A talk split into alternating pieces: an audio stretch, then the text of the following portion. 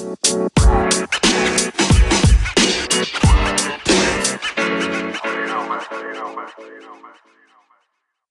few weeks ago, we went through the story of David, Nabal, and Abigail, and that's the story where David becomes the fool like Nabal. And the only reason that people didn't lose their lives was because Abigail stepped in, brought some sense, brought wisdom to the situation, and convinced David, hey, wait up, whoa, take a chill. And so we're continuing on in looking at David's life with this series of trial, error, and better living because David screws it up. Sometimes he is on point, like he's got it all together. He's able to bring the people of Israel together. He is able to do some good. He is called a man after God's own heart, and yet he screws up at levels that are just out of this world sometimes. Like you look at him and you go, wait a minute, really, David?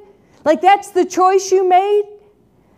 But all of us, right? All of us, as we are living, as we are going, there are times where we've got it together, we are on point, and there are times where we screw up royally and want to go hide. And so today, we are looking at one of the stories that is most associated with David, and it's the story of him and Bathsheba. David is going to make some really bad decisions, and it's going to lead to all kinds of problems. But as we're looking through the story, as we're looking at it from the very beginning of Bathsheba, right before this incident happens, we're going to notice that David is having a little bit of trouble with responsibilities, with his priorities. Like he's kind of struggling. He doesn't think he is but his decisions begin to add up. And so, as we go through the story today, we're going to look at those moments, those very small moments that end up adding up to something big. That are going to be like, whoa, David, how do you even begin to think about going forward from this moment? Let us begin in 2 Samuel, the 11th chapter, verses 1 through 5. In the spring, when kings go off to war, David sent Joab along with his servants and all the Israelites, but they destroyed the Ammonites, attacking the city of Rabbah, but David remained in Jerusalem. One evening, David got up from his couch and was pacing back and forth on the roof of the palace. From the roof, he saw a woman bathing. The woman was very beautiful. David sent someone and inquired about the woman. The report came back Isn't this Eliam's daughter Bathsheba, the wife of Uriah the Hittite? So David sent messengers to take her. When she came to him, he had sex with her. Now she had been purifying herself after her monthly period. Then she returned home the woman conceived and sent word to David. I'm pregnant, she said. So the story begins that David David has sent his armies off to war because that's what kings do, and we can have a long conversation about the problems of that. But what we first have to notice is after many years of David always being with his men, David always being present with his people, he's going to sleep in a tent. He is going to be right there in the middle of the difficulty of the challenge. David has chosen comfort. David has chosen David has prioritized being at the palace and now he's bored. So a small little decision is being made, right? He's prioritizing his comfort over sleeping in a tent, over being with his men. He's shirking that responsibility. And so he makes a decision and he's bored in his life.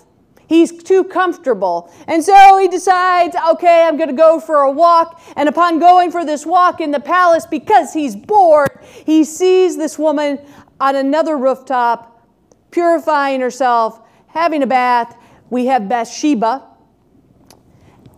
who, who doesn't get a decision in this, who David sends for he makes a decision. He's like, okay, who is that person? She's beautiful. I want her. Uh, my comfort is most important. And he gets the response back, well, actually, that's Uriah the Hittite's wife. And he says, I don't care, bring her to me. Bathsheba doesn't have any recourse in this, she must go. And so, this moment where these little decisions, first not going off and being responsible with his men, prioritizing his comfort, prioritizing his wants over everybody else's, has David making some poor decisions? Because he's going to end up bored. There's no Netflix for him to turn on, and he is going to begin to add these little decisions up, and things have now just gotten complicated. You know, he sent her home, he had fun, doesn't matter what she wanted, he had fun, and now the word comes back uh oh, there's going to be consequences. There's going to be a revelation. There's going to be evidence of what he did. Continuing on in verses 6 through 11. Then David sent a message to Joab Send me Uriah the Hittite. So Joab sent Uriah to David. When Uriah came to him, David asked about the welfare of Joab and the army and how the battle was going. Then David told Uriah, Go down to your house and wash your feet. Uriah left the palace, and a gift from the king was sent after him. However, Uriah slept, slept at the, in, at the palace entrance with all his master's servants. He didn't go down to his own house. So David asked Uriah, Haven't you just returned from a journey? Why didn't you go home? The chest and Israel and Judah are all living in tents, Uriah told David. And my master Joab and my master's troops are camping in the open field. How could I go home and eat, drink, and have sex with my wife? I swear on your very life, I will not do that. All right, so new plan. David's in a bit of trouble. He obviously can't have this child being evidence of what he did. So he sends for Uriah the Hittite, Come on home. Uh, I need you to, to tell me what's going on on the battlefield. David doesn't care what's going on on the battlefield, which is part of the problem. He doesn't care about his people. And so he brings Uriah home. Uriah reports. And so David says, Oh, you know what? let me give you this opportunity. I'm going to give you a gift and you get to go home. You go have fun. And Uriah is like, whoa, wait, no, no. Because Uriah has different priorities. Because Uriah has different responsibilities. David has gotten them all kind of screwed up so far, and he's going even further. He's gotten them all kind of mixed up, and here Uriah Uriah is saying what they need to be. Uriah is actually challenging David in how David needs to change his priorities, needs to change and pay attention to his responsibilities. When he says, The chest and Israel and Judah are all living in tents, and my master Joab and my master's troops are camping in the open field, how could I go home? Uriah understands the priority, and David's missing it. Because even in that statement, the chest in Israel and Judah all living in tents. The chest is a reference to the Ark of the Covenant which is understood to be the seat of God. It's the physical representation that God is with them, that God is with the people. And so not only are the people living in tents, not only are the people out in the fields, the people don't have a home, but God is with them. God is living in a tent. God is living out in the field. And where's David? In the palace, being all comfortable and trying to not get himself in a bit of trouble, trying to be dismissive, trying to cover up what he has done. And Uriah's like, hey, wait up. Here are my priorities. Here are my responsibilities. And David doesn't take notice. David's not taking notice. David's not being awakened to the fact that maybe David has got some things going on that's resulting in these consequences. David doesn't like the consequences, David doesn't like what's happening. David doesn't realize that the priorities that he's making, that the way he is taking responsibility with the people, with others, the way he is prioritizing God and others are all out of whack. They're just screwed up. And that happens to all of us. Like we're going through our days and it makes us begin to question our own of how what are the things that we prioritize? What are the things that we are responsible for? And how are we taking responsibility? And whether or not those have gotten shifted and skewed and whether or not the way that we are living, even in the little decisions, maybe start to add up. Continuing on in verses 12 through 18. Then David told Uriah, Stay here one more day. Tomorrow I'll send you back. So Uriah stayed in Jerusalem that day. The next day, David called for him and he ate and drank, and David got him drunk. In the evening, Uriah went out to sleep in the same place alongside his master's servants, but he did not go down to his own home. The next morning, David wrote a letter to Joab and sent it with Uriah. He wrote in the letter, Place Uriah at the front of the fiercest battle and then pull back from him, so that he will be struck down and die. So, as Joab was attacking the city, he put Uriah in the place where he knew there were strong warriors.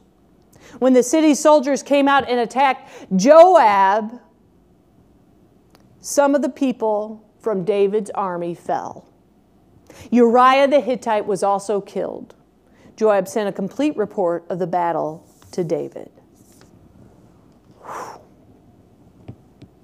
So David David's tried to cover it up. David's tried to get Uriah to change his priorities. David even got Uriah drunk, and Uriah's like, No, this is my priority. These are my responsibilities. I am not moving off of it. And David's still not getting the hint. And so, David, as we would say, is digging the hole a little deeper. Now, David is given into those fears, given into those things of like, oh no, what am I going to do now? To the point that he makes this decision, this awful, awful decision to put Uriah on the front lines to make sure that he dies. And we may be going, man, David's like this terrible human being. He's made some really nasty, terrible, awful choices, especially when we're talking about life and death, where he's making a choice to destroy someone's life because he screwed up and he's trying to cover it up.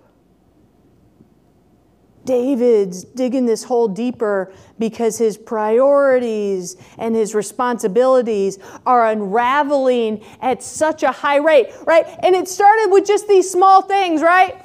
He's like, eh, I'm going to prioritize a little bit of comfort right now. You guys go out, fight my battle, but I'm going to stay home. Gets bored, inquires about the beautiful woman. Small decisions. Invites the, invites, has the woman brought to him. And now the decisions become bigger, the consequences much larger. So, as he got those priorities and responsibilities skewed on such a small level, it just keeps building up to something terrible.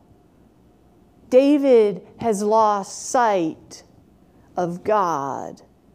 David has lost sight of his priority being God and the people. And what's interesting is David didn't start out like that. In fact, when you go back to David as a boy, these are the stories you hear. David goes and fights Goliath. David goes and fights Goliath for the people, for others, so that others can live. David saves the lamb from the lion. And now David has become Goliath. Now David has become the lion, just as David had become the fool And it all started with the little things and not going, hey, wait up, whoa, stop, hit pause, I got to take a look again. And in some ways, it's easy to be like, man, we really dislike David. David does some pretty awful stuff. But here's the thing the things that David's struggling with then are still things we struggle with today. They may just look a little bit different, but we at times struggle with our priorities and our responsibilities, and life isn't going so great, and we make particular choices, and things begin to fall apart, and it begins to get a little bigger and feel a little bit more overwhelming. But then we have to hit pause and take a step back and go, wait a minute, hold up. What's going on here? But David hasn't quite made it to that moment. David is still struggling to hit pause, to go, wait, I am not on a path I need to be on. Verses 19 through 24. When you have finished reporting all the news of the battle to the king, Joab instructed the messenger If the king gets angry and asks you, Why did you go so close to the city to fight? Didn't you know they would shoot from the wall? Who killed Jerubbaal's son Abimelech? Didn't a woman throw an upper millstone on top of him from the wall so that he died in Thebez? Why did you go so close to the wall? Then say, Your servant Uriah the Hittite is dead too. So the messenger set off, and then he arrived. And when he arrived, he reported to David everything Joab sent him to say. The men overpowered us, the messenger told David. They came out against us in the open field, but he fought against them up to the entrance of the city gates. Archers shot down on your servants from the wall. Some of the king's servants died, and your servant Uriah the Hittite is dead too. Not only has David made these decisions that he started to prioritize things that he shouldn't. Not only did he begin to shirk his responsibilities, but he also began to drag other people into it. We often think that our the way we prioritize our life, the way that we have our responsibilities set up, the things that we feel responsible for, may not impact that many people, but David's story is like, no, it really can. And maybe we think, okay, so David, I mean, that's an extreme, right? This resulted in the death of Uriah the Hittite. We aren't living like that, are we? And maybe individually we are not, but we are still struggling with this in many different ways. And a great example of this struggle of our priorities and responsibilities, and how do we even begin to think about navigating those and realizing that the little things can really add up and result in death, is this whole situation down in Surfside, Florida. Little decisions builder, developer, the way it was built, cutting some corners, the way the individuals respond, the way the HOA, right? There's all these little things that begin to add up, and it, it results in a hundred people. Almost a hundred people have been found dead, with still more searching because of what people prioritized. Maybe they thought it only impacted them, the things that they were willing to take responsible for, and yet it added up to something horrific, something awful. And so to be careful, to be very cognizant of how those little things can begin to build, and for us to be able to say, wait, whoa, hold up, to, let's take a step back. We got to chill for a moment because the priorities and the responsibilities are out of whack and it's going to happen. We are human. David is very, very human, but the prophet Nathan is going to be calling him calling him to a new perspective, calling him to go, "Hey, wait up. Whoa, buddy. You have dug a really deep hole. What are your responsibilities? What are your priorities? Have they gotten out of? And so to realize that this story of David challenges us that even though we may not be in a position like David, that even though maybe what our priorities and responsibilities won't add up to something of the level of Surfside, Florida, or of King David, but to realize they do begin to add up and they do impact others in all kinds of ways. And so to think about, to begin to be challenged by that, to begin to realize how deep of a hole are we digging here? What priorities need to come back into play? What are the responsibilities we've let go for too long? Finishing up in verses 25 through 27. David said to the messenger, Say this to Joab don't be upset about this because the sword is that way, taking the life of this person or that person. Continue attacking the city and destroy it. Encourage Joab. When Uriah's wife heard that her husband Uriah was dead, she mourned for her husband. After the time of mourning was over, David sent for her and brought her back to his house. She became his wife and bore him a son. But what David had done was evil in the Lord's eyes. What David had done was evil in the Lord's eyes. David, this mixed bag, this guy who struggles, like that's a, that's the great thing about the story of David, right? It is like no, like David struggles and God keeps calling to him. Yes, David does evil. Yes, David gets his priorities and his responsibilities out of whack. Yes, David causes pain in all kinds of ways and draws so many people into it, and yet God still keeps calling. God still keeps calling. And so, if you were to read beyond what we did today, if you were to go to the next chapter, uh, chapter 12 of 2 Samuel, that's what you'd find. Nathan, the prophet, goes to David and is like, um, dude, I got this story for you. And I'm going to tell it to you. And David's all angry and mad. He's like, oh, that person needs to be punished. And Nathan goes, it's you, buddy.